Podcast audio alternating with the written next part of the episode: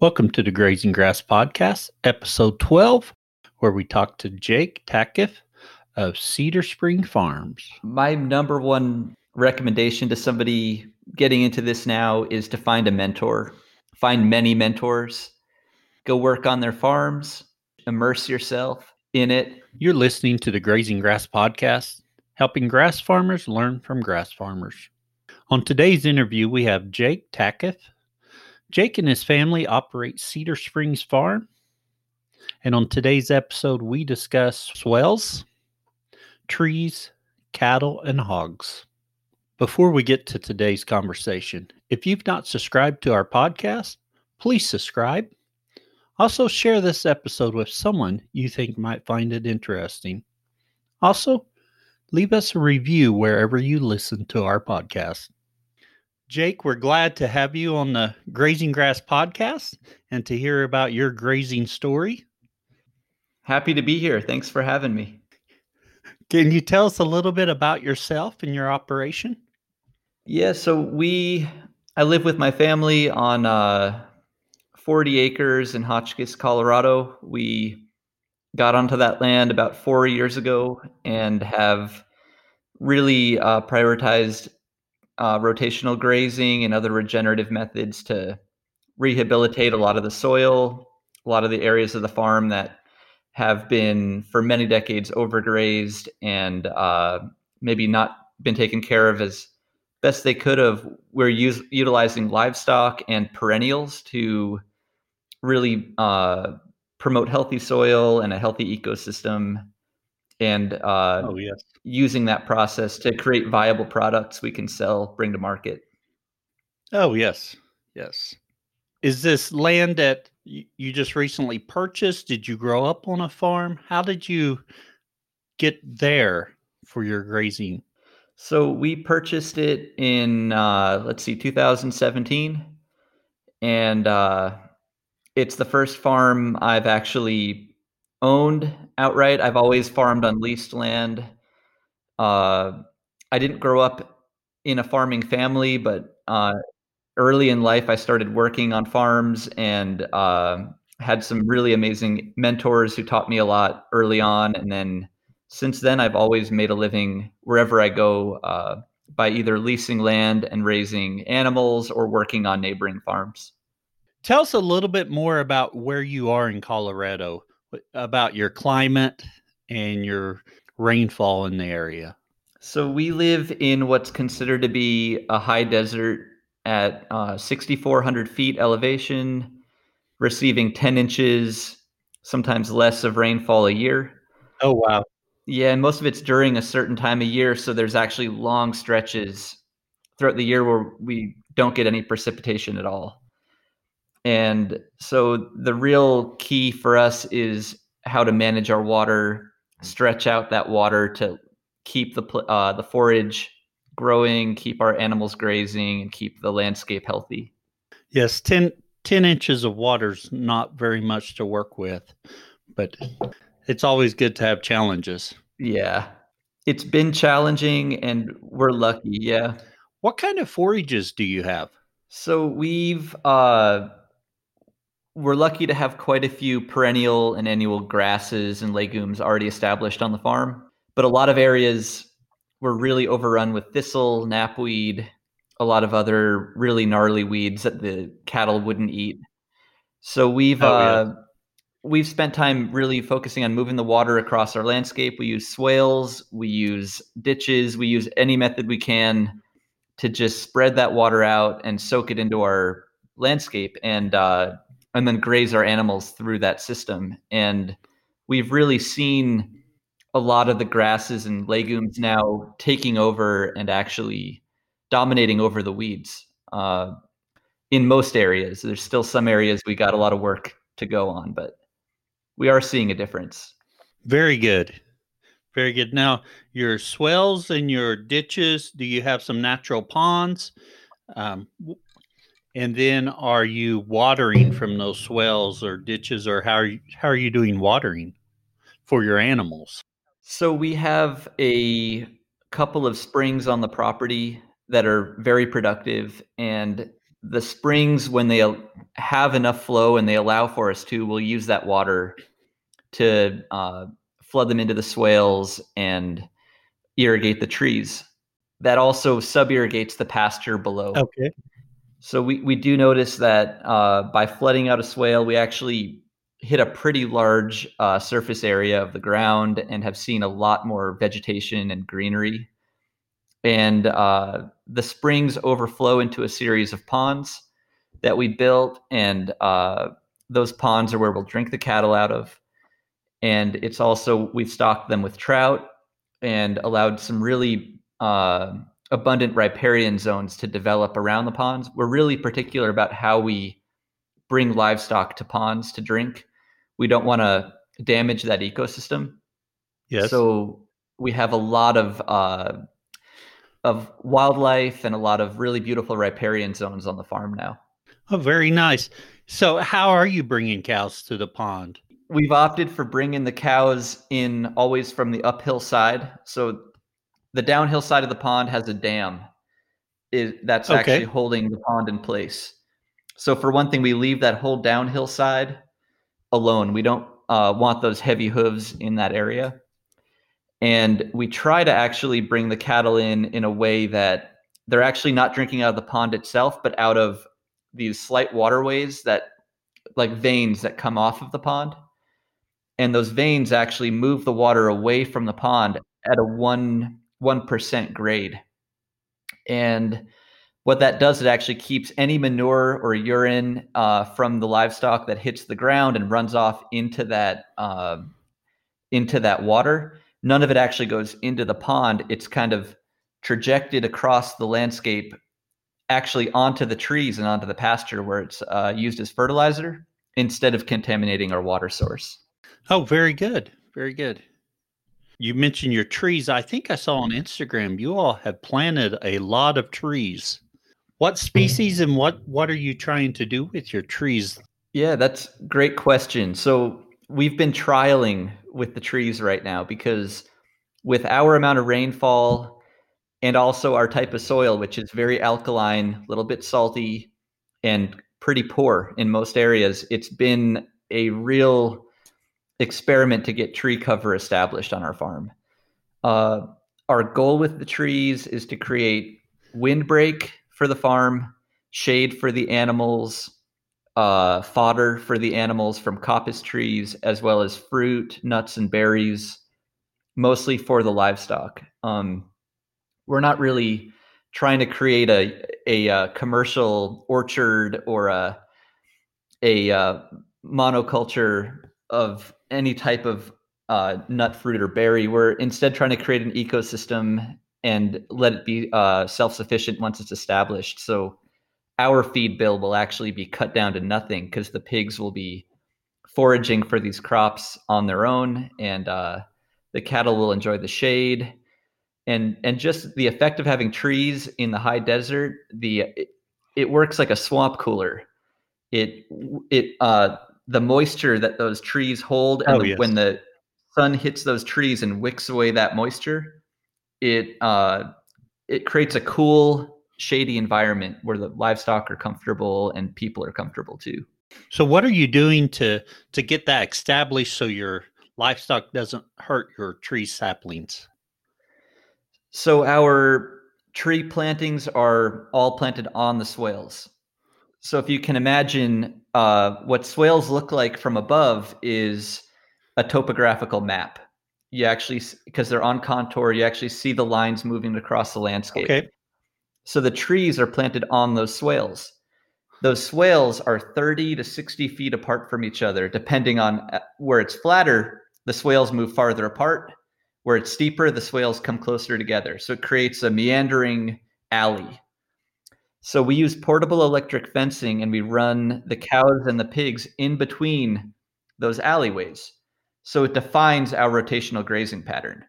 So the swales are actually the fence lines that we use. Oh, okay. So we have about, uh, I would say at this point, probably 12,000 feet of swales moving across our landscape and uh, maybe even more. And those become our portable fence lines. And when the animals have grazed one alley, we move them down to the next alley to graze. And we move them through the entire system. And when they've grazed through it, we start them back at the top and start over. About how long does it take you to move your animals all the way through the system and start back over? We make it through the whole system twice a year.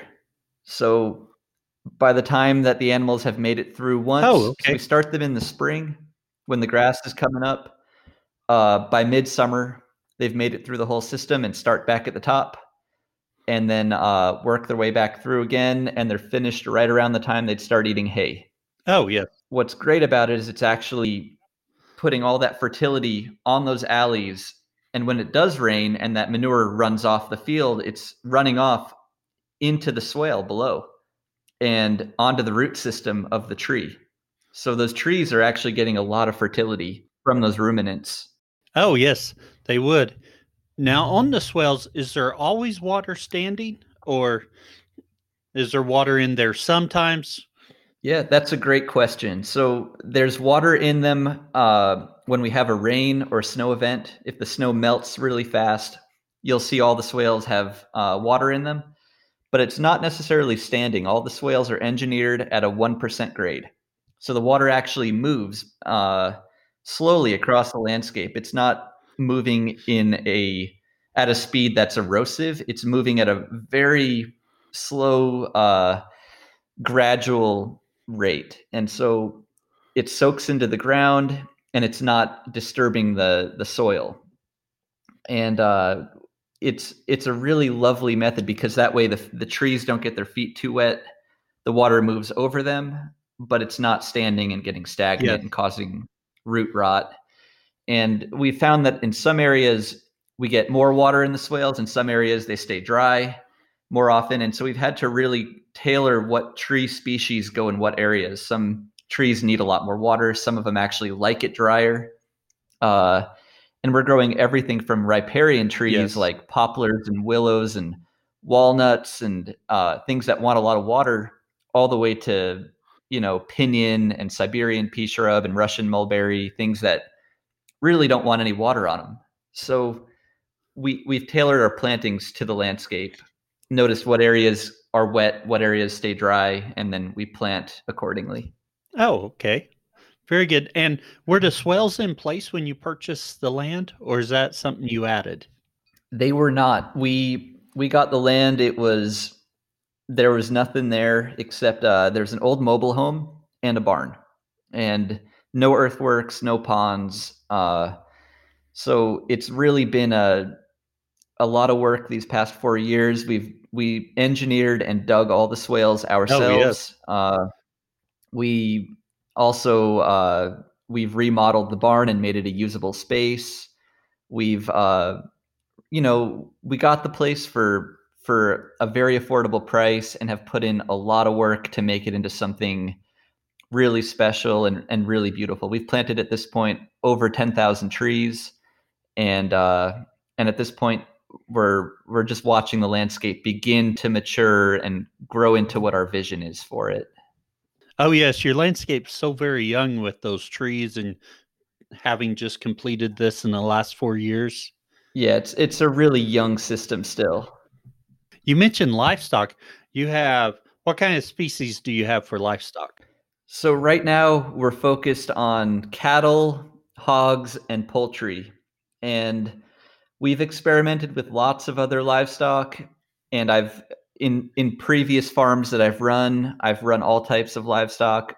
But what it comes down to is that cattle, hogs, and poultry are the easiest defense and the most profitable animals that uh, that I've found for the farm. Uh, they're good for the land if you manage them properly, and they're actually going to pay your bills. You don't have to sell you don't have to explain to people what grass-fed beef is. Grass-fed beef is hot. People want it. Uh, pastured pork is hot. People want it. Yes. You're not trying to sell a product that you have to explain what it is so we're really focused on heritage breeds on grass-fed genetics on uh, animals that are incredibly hardy we we don't like animals you have to baby and uh, and put a lot of energy into. We don't like pulling calves or anything like that. We've we've settled on varieties of yes. livestock that are incredibly self sufficient and uh, incredibly delicious, and also adapted to our our particular landscape. Very good. What breeds are you using? For cattle, we're pretty set, settled on uh, the belted Galloway as our herd of, of mother cows as mamas. They're incredibly tough animals. We've never had a calving issue. And uh, the belted Galloway is incredibly delicious animal, mar- beautiful marbled meat on pasture. You never need to give them grain to achieve a marble. They'll have a marble just on a grass fed diet. And we run a Devon bull, a red Devon. Oh, very nice. Another beautiful heritage breed. And what we like about the Devon, it just adds more size to the cuts. People like seeing a big old ribeye, and uh, the belted Galloway can be a little smaller framed. And so we find breeding them to the Devon bull, oh, which yes. doesn't doesn't take away from flavor at all, doesn't take away from any of those good grass grass fed genetics. It actually adds a little bit of size to the cuts, and we our cattle will finish a little faster on a grass fed diet. So we right now we're running belted Galloway cows and a red Devon bull, and uh, the the offspring are getting raised for uh, for slaughter. And then as far as pigs go, we've experimented with a lot of breeds, everything from uh, Kune Kunes and those little grazing hogs, and we've been through that whole phase. We've also tried some of the bigger pigs, and I've raised Yorkshires and Durocs, and then all those big, nasty, lean pigs that just don't do great on pasture. And what we've really settled on is uh, the Gloucester Old Spot. It's a uh, heritage pig Oh, okay. just big, gentle pigs that are incredibly efficient on pasture. They and they've got a sweet demeanor too. You don't have to worry about them biting you or being nasty. They're just a sweet, tempered, delicious pig. And uh, we're lucky in our valley. There's a lot of orchards, and we're able to get their culled fruit. So uh, most of the summer and into the fall, we're feeding these pigs Oh, you know, okay, apples yes. and peaches, all organic culled fruit from these big orchards. And uh, you know, as they're eating the fruit, they're also grazing on grass and alfalfa. Very nice. They're drinking spring water, and then come wintertime when there isn't forage out and about to go find, we actually uh, source organic barley and we sprout it for them. So when they're not pastured and eating fruit, they're eating sprouted barley Oh, okay. so they they got it pretty good. And uh as far as poultry we actually don't raise poultry for uh market. We don't sell chicken or turkey or eggs or anything. We we've kind of gotten to the point where actually uh poultry is worth more alive than dead because uh so we have turkeys chickens guinea fowl ducks and geese. And they're the janitors they are the cleanup crew. Uh, they never get fenced in. We have no fences for our poultry. Oh, yes. We don't have a chicken coop. We don't have a uh, an indoor space for them. They all roost. Uh, they, a lot of them roost on our porch. Other ones roost in the trees. They're actually completely free range birds that uh, roam the farm 100% free. They hatch out their own young and they have their own pattern that they like to graze and cover the whole farm. Oh, yes. And because of them, you can go into my pig pen. You can go into that pig pen and you will not find one piece of manure. And it's amazing because the pigs, they're in there and they're Oh, yes. they're eating and they're pooping and the uh, people will say you've got to worm pigs. We never worm our pigs because the cycle of the parasites is broken. The chickens and the guinea fowl and the turkeys, they go in there every day. They scratch out all the pig manure. They find any parasites and they also find fly larvae and they clean up the pig pen every day perfectly, better than I could ever do. And it keeps our pigs so incredibly healthy. Oh, yes. Uh, you've never seen such healthy, vital pigs that have no parasites and there's no flies. For how many pigs and cows we have on our farm, uh, you, you'll get the occasional fly, but it's nothing like the population you'd expect. Oh yes. So our poultry is uh, much more, as I said, much more valuable alive than dead. Because uh, once we wrap them up and put them in a package and sell a bird, it's not doing the job anymore. Oh and yes. So yes. we keep them as cleanup crew. Oh, very good, very good. Now, are you rotating your hogs through your lanes? We are. So a little differently than the cattle.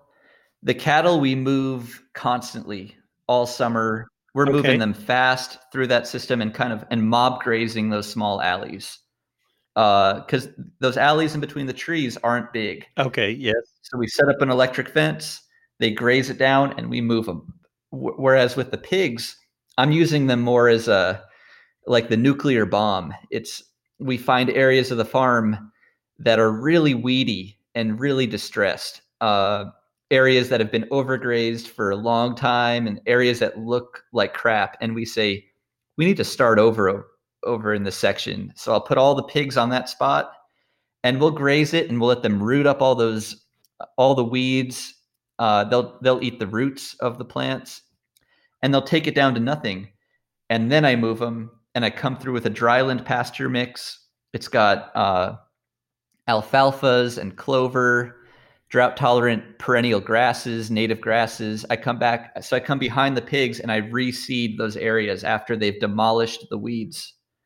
And that way, when it grows back in, it comes back in with a viable pasture that I can then put the cows on. So the, the pigs are more of uh, the demolition crew. Oh, yes. That are, we're using to rehabilitate, rehabilitate areas of the farm that have gotten kind of out of control. And I can see them excelling at that job. On your pasture mix, is that a commercially available mix you're using or is it a mix you came up with? It's actually a custom mix. I've used all kinds of generic dryland pasture mix. It's a very common term. And uh, after using them and actually figuring out what, what species really thrive in my environment uh, with as little rainfall as we get, I've kind of custom tailored my own mix. And uh, in case you're wondering, it's got yellow sweet clover. It's got uh, multiple multiple varieties of uh, of alfalfa that are drought tolerant, deep rooted alfalfas, and then it's got just a long list of native and perennial grasses that have deep tap roots, form big matted root systems, and uh, the kind of plants that are hard to kill. That's what I really go for. Oh, yes. And when you go in to put that seed in, are you hand broadcasting it? How are you incorporating it into the soil?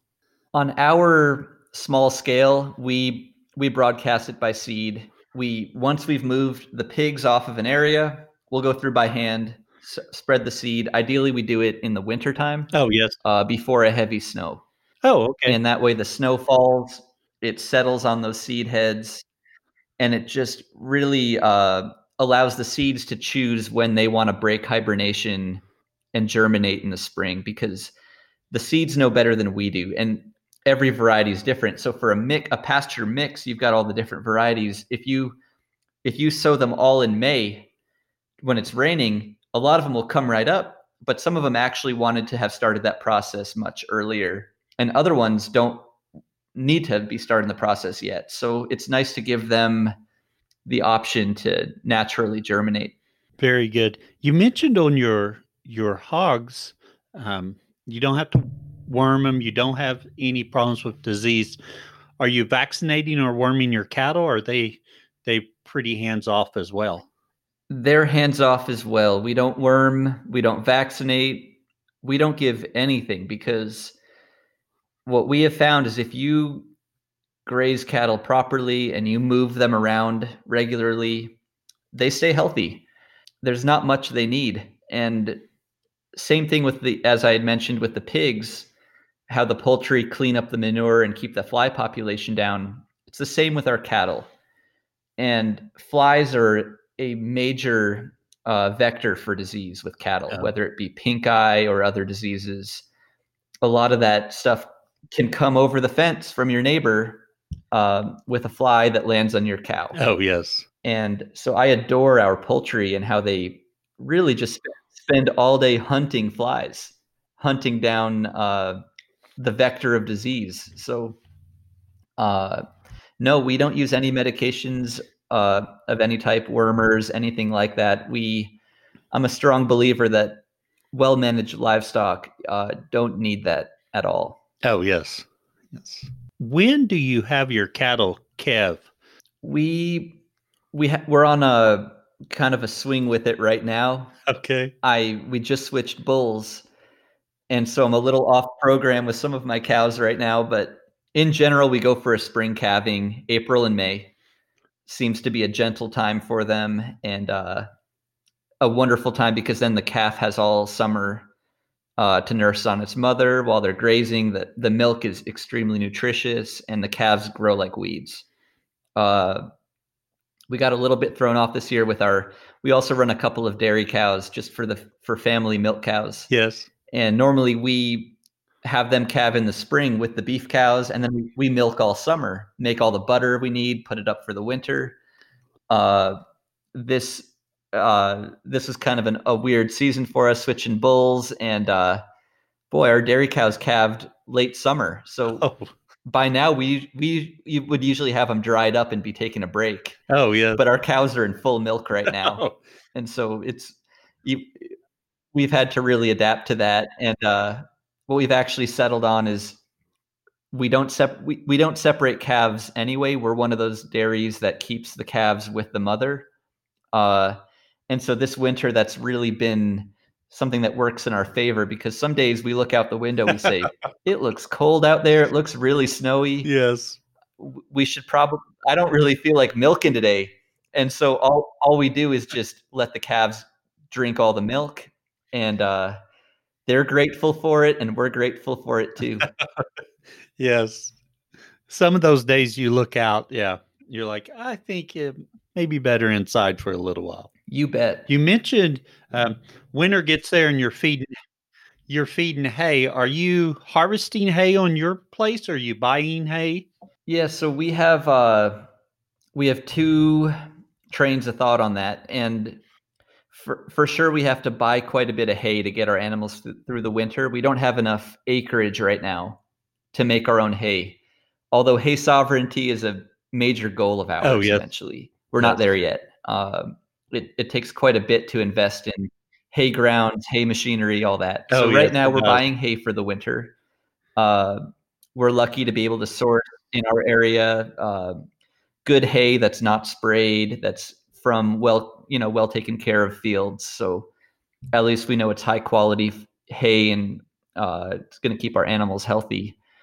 But we, we try to feed as little as possible, and we do that by leaving areas of the farm ungrazed during the summer. We let some areas of the farm really get a good uh, amount of growth on it, and we let that grass just die standing, and we save it so that come this time of year, basically November, December, even into January, we can run the cows onto those uh, sections of the farm and uh, winter graze them on what's out there in the field standing. And uh, we do that as long as we can. Inevitably, it runs out eventually, and then we're just feeding off the hay pile. And uh, you know, hay has has a couple of different uh, purposes. It's not just feed for the animals; it's also an input to the farm. Uh, it's something I spend money on to bring to the farm, but it uh, as an input, it's also bringing in nutrients from off the farm onto the farm, and so we try to take full advantage of that. And so when we feed the cows hay, we just try to prioritize feeding them that hay in areas that need the fertility. Oh, yeah. So it's not just, it's more than one purpose. We're not just feeding the cows with it, we're also using it uh, to beef up certain areas, uh, create a mat of hay and manure over areas of the farm that are weedy. And just as long as I'm going to spend money on hay, I want to get the most out of it we can. True, true. Yes. Where do you see your farm going in the future? What's your plans for it? Well, we we see a few different ways the it, could really go.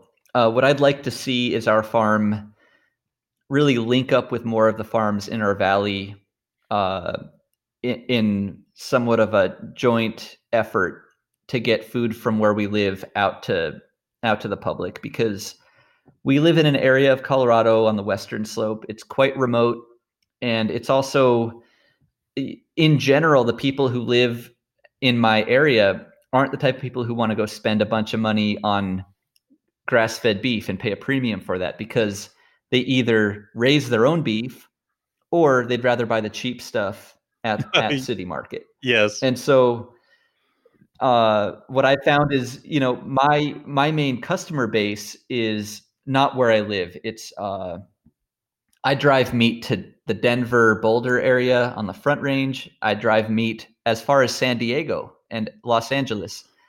I, I drive meat all over the place, and uh, you know, myself, that demand keeps growing. The orders keep getting bigger. I can only keep up with that so much on my small acreage.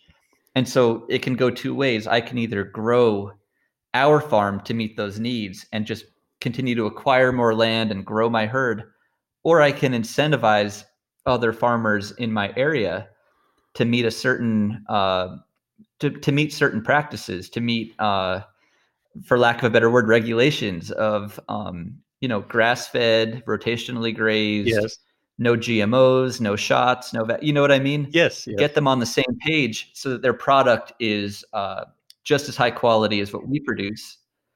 And that way, we don't have to take the whole burden of producing enough for that market. We can actually support other farmers in our area and incentivize them to use a method of farming that's much better uh, for our valley. So, and that's what I'd really like to see is uh, somehow uh, the opportunity to team up with other farms where I live, and it's the ball is already rolling. There's people who are, you know, tuning into this and and getting on board. But basically, create a system that creates an uh, an outlet for our products where we live, where we get top dollar, we get a premium for such an incredible product, uh, a regenerative product, a product that's you know uh, not just carbon neutral, but actually taking carbon out of out of the air. Yes. So uh, and then getting it to the people who appreciate it and want to spend the the money on that. So I think as a, as far as a business model goes, that's kind of the direction we're leaning right now. Very good. I I wish you luck in that. I think more and more people are looking at these regenerative practices and seeing how they can be incorporated and the locally sourced beef market has just gone crazy through this pandemic. So hopefully that continues on. I think people, it's important people know where their food comes from. That's for sure. Yeah, the, the pandemic has actually, uh, it's been hard for a lot of people, but for a small farmers, it's been uh, absolutely the best, you know, the best business year we've ever had. Oh, yes.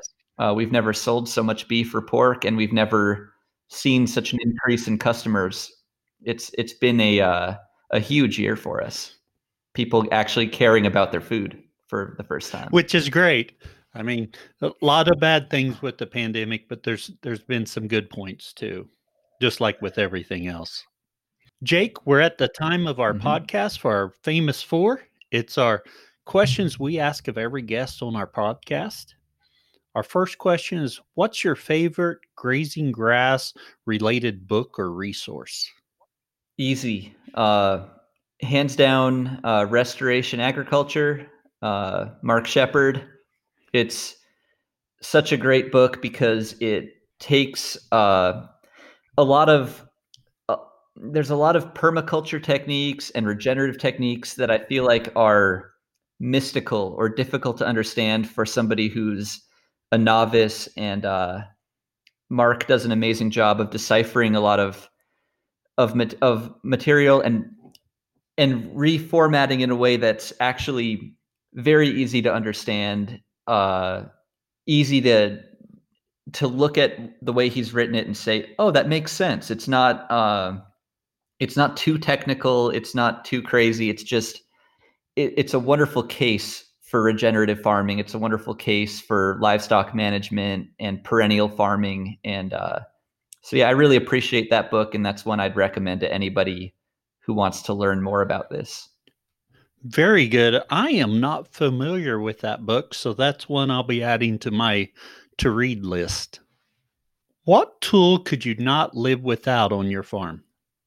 Well, th- there's a lot of tools I couldn't live without, but uh, I think the the most important tool for us these past four years is the one that I it's going to make me live longer, and uh, that's my Bobcat T250. It's a skid steer track machine. Oh yes, and uh, it does all the heavy lifting for me. Oh, very good.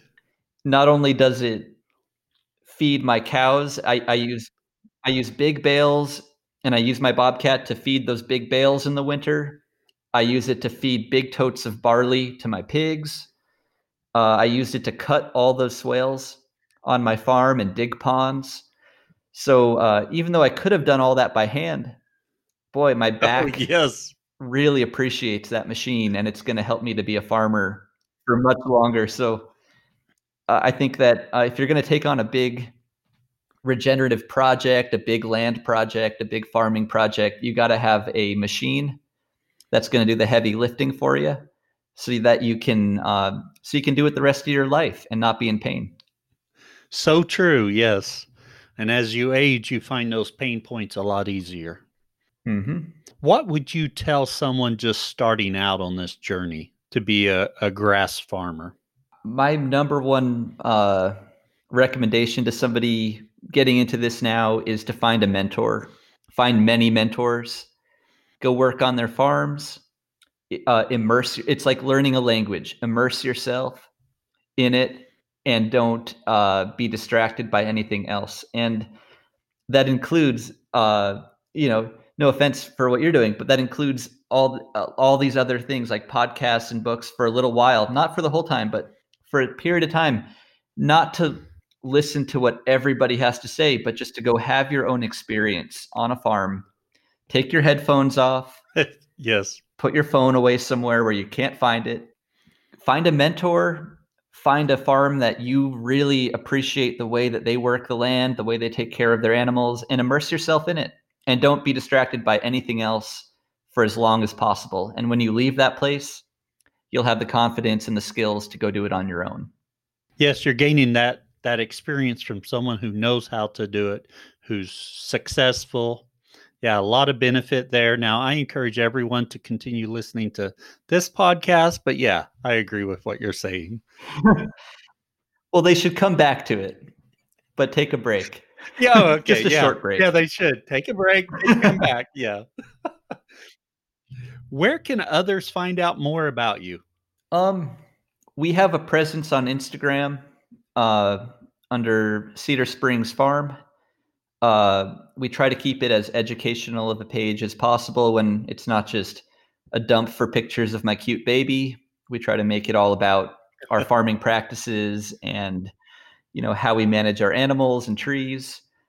Uh, there's also a YouTube video uh, right now uh, that uh, Stefano Creatini made it, and it's basically a a tour around our farm. Oh, very nice. And if you search my name, Jake Takiff, on YouTube, it will come up, and it's about I think it's 35, 40 minutes of just a full on tour of our systems and of our farm. Very nice.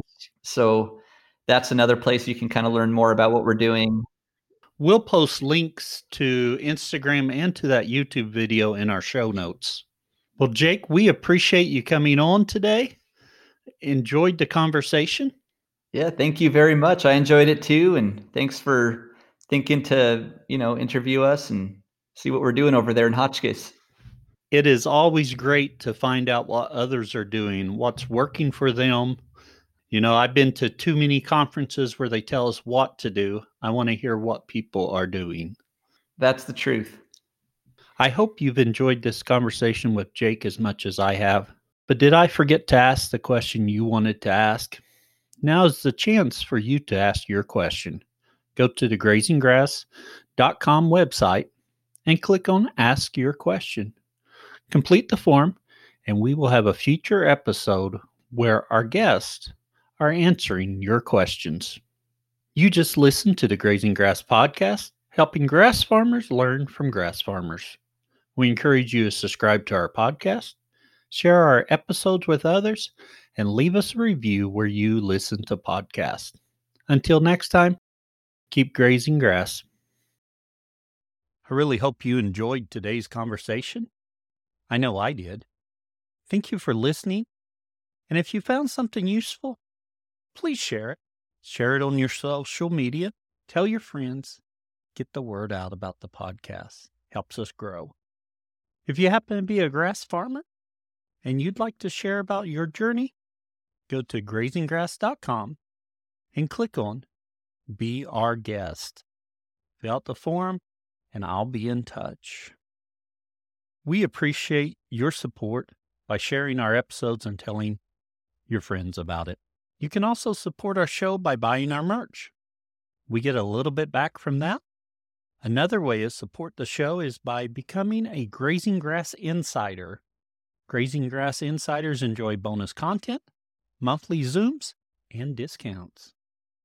You can visit the website, grazinggrass.com, click on support, and they'll have the links there. Also, if you haven't left us a review, please do. It really helps us as people are searching for podcasts. And I was just checking them, and we do not have very many reviews for 2024. So if you haven't left us a review, please do. And until next time, keep on grazing grass.